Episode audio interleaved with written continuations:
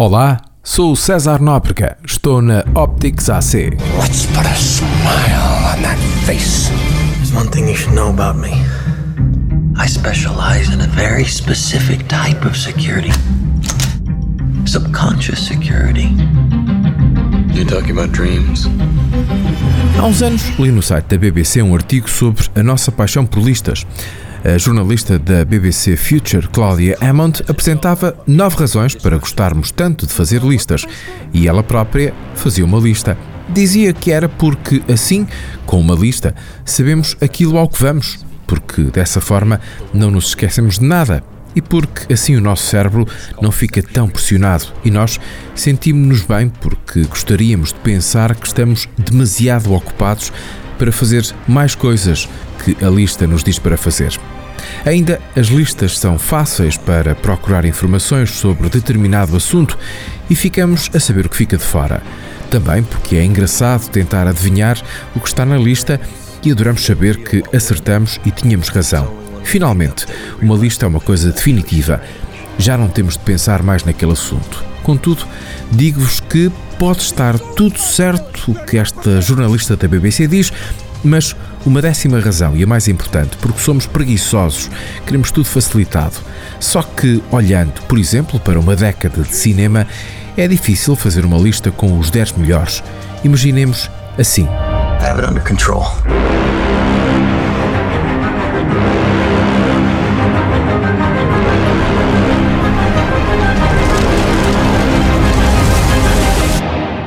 I need to see out of control. Vamos então a uma lista por ordem cronológica. Comecemos em 2010. O meu preferido, A Origem de Inception, filme de ficção altamente especulativa de Christopher Nolan, de quem sempre fui fã desde o fabuloso Memento de 2000. Leonardo DiCaprio era um ladrão de sonhos que ia mais longe, implantava-os nas pessoas. O conceito de tempo é importantíssimo aqui, como em toda a obra de Nolan, numa história sobre um homem que perdeu a mulher de forma trágica e vive num pesadelo constante tentando provar aos outros que é um sonho. 2010 foi o ano de David Fincher contar a história do ainda mais recente Facebook. Tinha seis anos e Fincher, o mesmo de Sete Pecados Mortais ou Clube de Combate, percebeu que estava ali um pedaço de história que precisava de ser contada. Na altura, ninguém achou grande piada, mas é daqueles filmes que cresce com o passar dos anos porque a vida de Mark Zuckerberg não são rosas. Be your own man.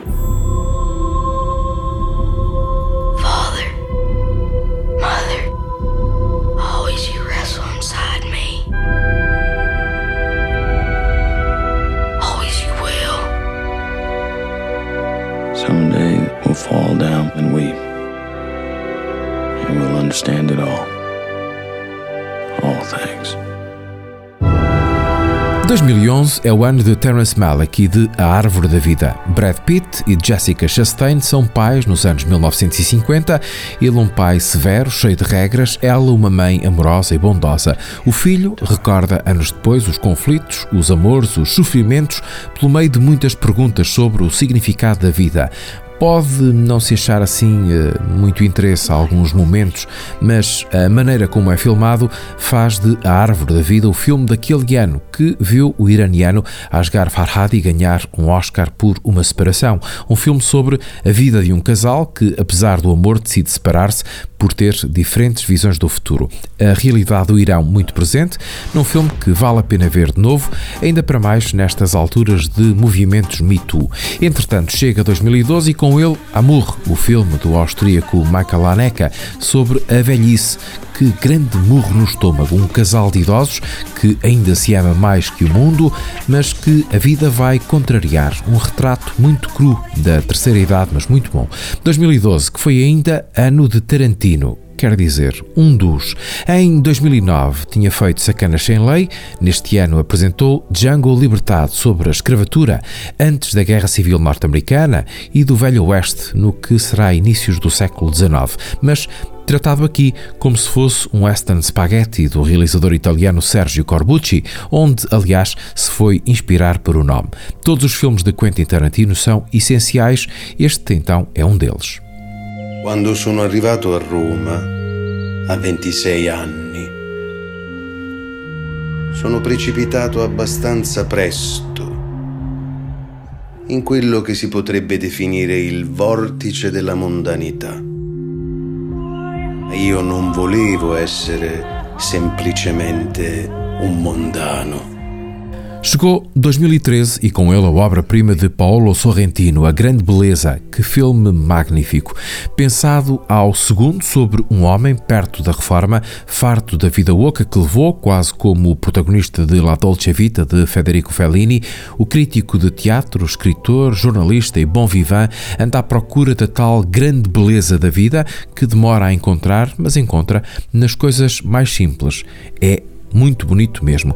Tivemos em 2013 um Martin Scorsese, O Lobo do Wall Street, mais um com Leonardo DiCaprio sobre Jordan Belfort, um corretor da Bolsa de Nova York que foi condenado a três anos de prisão por fraude, mas que nos ensina que no mundo tudo pode estar à venda. Ainda de 2013, temos Aida, do polaco Pavel Pawlowski, um filme com uma fotografia assombrosa e uma história trágica e duríssima. Uma mulher criada por freiras, incentivada a descobrir a família e a não gostar muito daquilo que descobre. A preto e branco, a falar da Polónia dos anos 1960. Já 2014 foi o ano de Leviathan, do russo Andrei Zvyagintsev, sobre um presidente corrupto e a realidade numa Europa que pouco conhecemos por aqui. Um testamento que fica para as futuras gerações. 2014 assiste ao regresso de Wes Anderson, o grande Budapest Hotel, estreia e chega aos Oscars. Há quem diga que é um dos melhores de Wes Anderson. Eu gosto mais de Um Peixe Fora d'Água, por exemplo, mas esse é de 2004. Toda a estética e a geometria cinematográfica do norte-americano está aqui para conhecer. É muito bom. Só um apontamento para outro dos filmes deste ano, Whiplash, sobre a dificuldade de ser gênio, ou pelo menos de como um baterista precisa trabalhar arduamente para conquistar algo tudo sobre o burnout que qualquer um de nós pode ter no seu trabalho e até na sua vida. Oh, what a day! What a lovely day! Want to get through this? Let's go! Em 2015, George Miller juntou-se a Doug Mitchell e voltaram a Mad Max, fazendo Fury Road, Estrada da Fúria, o que em tempos tinha sido um filme quase independente de ficção científica sobre uma sociedade sem recursos, sem futuro, sem esperança, era agora uma obra maior do cinema que chegava a todo lado. Este é o quarto título da franquia e tem Charlize Theron como uma das principais rebeldes a rebentar com um sistema que não parecia pensar nas pessoas, mas apenas em si, uma cópia dos dias de hoje, mas numa altura distópica em que a água é um dos bens mais preciosos e o problema real é aquela distopia que está quase a ser realidade. E isso é assombroso, ao mesmo tempo que é um filme de ação fantástico. Da Europa chega-nos mais uma memória da Segunda Guerra Mundial, que nos deixava com muito medo do futuro, o filme húngaro O Filho de Saul, de Laszlos Nemes, com uma história que se passa em Auschwitz, o campo de concentração, um dia e meio de um Sonderkommando, eh, que era um grupo de pessoas que eram recrutadas entre os prisioneiros, que tinham tarefas mais críticas, como enterrar os mortos, limpar as câmaras de gás. Há um desses homens que descobre o cadáver de um menino que reconhece como seu filho. A Segunda Guerra Mundial é um terreno demasiado fértil para histórias, estão sempre a aparecer e algumas são bem difíceis de ver pela desumanidade que acarretam. Este é um marco, tal como é o filme de 2016 que começo por destacar. Chama-se Moonlight, é a obra-prima de Barry Jenkins. Faz confusão a muita gente uh, por ser às vezes muito contemplativo, como quem vê um luar e se deixa ficar até ao dia amanhecer. A beleza é para contemplar até ao fim, mas a beleza entre muitas coisas feias, muito feias. O filme apresenta uh, três partes da vida de Chiron, um negro homossexual, primeiro em criança, depois como adolescente, alvo de bullying e finalmente como adulto bem-sucedido, como traficante de droga, mas mal resolvido como homem. 2016 dá-nos ainda um novo filme de Denis Villeneuve, que eh, conquistou o seu lugar em Hollywood com filmes como este, um dos melhores filmes de ficção científica dos últimos anos, sobre um contacto com extraterrestres que pode não ser o que estávamos à espera. Eles, afinal, podem vir em paz para nos ajudar. É um filme sobre as dificuldades da comunicação. São extraterrestres, mas podiam ser humanos com humanos, porque às vezes falamos, falamos e ninguém nos entende. O ano assistiu ao regresso em grande dos musicais. La La Land, de Damien Chazelle, o mesmo de Whiplash, que aqui vos falei há pouco, mas acho que ainda precisamos de mais tempo para perceber se o filme de facto vale a pena ser lembrado. Eu que tenho um coração de manteiga, acho que sim. Vamos ver. Nature has cunning ways of finding our weakest spot.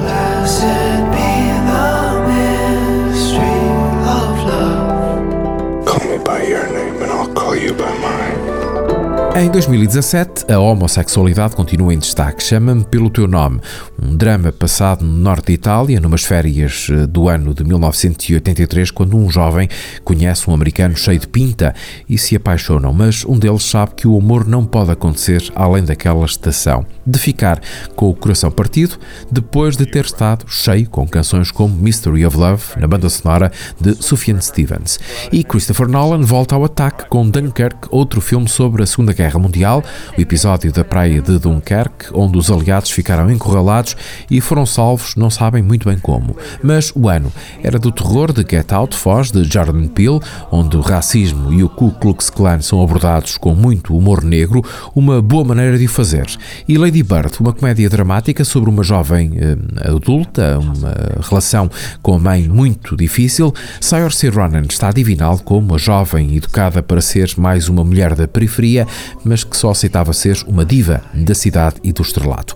Chegados a 2018, vimos Alfonso Cuarón fazer um retrato a preto e branco da sua infância em Roma, um filme para a Netflix que mudou um pouco a maneira como se fazem as coisas em Hollywood, no que respeita sobretudo à distribuição de filmes, mas vimos também Spike Lee ser nomeado para o Oscar de melhor filme com uma história de racismo em Black Klansman. Ainda o grego Yorgos Lantimos a gozar com a época vitoriana em A Favorita e o polaco Pavel Pawlowski eh, a fazer mais uma obra-prima a preto e branco, para mim o melhor e mais bonito filme daquele ano, Guerra Fria, sobre uma jovem cantora, um diretor musical durante a tal Guerra Fria da Polónia e o amor que vai resistir a tudo até a eles próprios.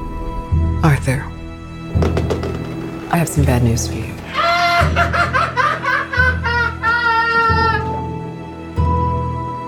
This is the last time we'll be meeting. You don't listen, do you? You just ask the same questions every week. How's your job? Are you having any negative thoughts? All I have are negative thoughts.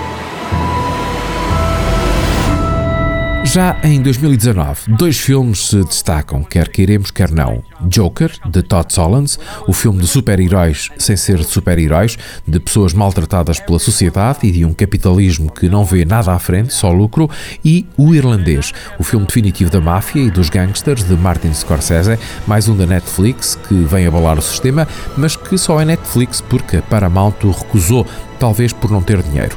2019 viu mais um de Quentin Tarantino, chama-se Era uma vez em Hollywood, vai ao final dos anos 1960 contar uma história alternativa de Charles Manson e dos seus crimes, com um ator de televisão e o seu duplo a quererem dar o salto para o cinema e a terem as dificuldades, curiosamente numa altura em que é na televisão que se fazem as coisas mais interessantes. Um Tarantino é sempre um Tarantino, como já disse, e não temos como não gostar do filme. Já agora tivemos também um novo filme de Pedro Almodóvar, Dor e Glória, uma quase autobiografia sobre a doença, a homossexualidade, a pobreza e depois o dinheiro. Uma história que nos coloca na cara e no corpo de António Bandeiras, mas que deveria ter sido na cara e no corpo do próprio Pedro Almodóvar. Última chamada para o mais recente de Bong Joon-ho. O sul-coreano fez Parasita, relembra que o mundo não pode perder de vista o cinema oriental, tal como os europeus, eles também têm a sua maneira de ver as coisas. E é uma maneira muito diferente e interessante.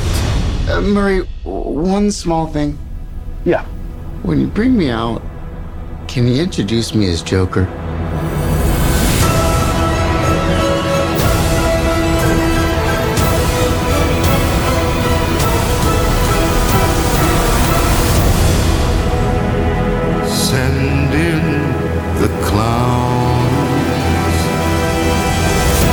Sou César Nóbrega, estou na Optics AC. The first rule of Fight Club is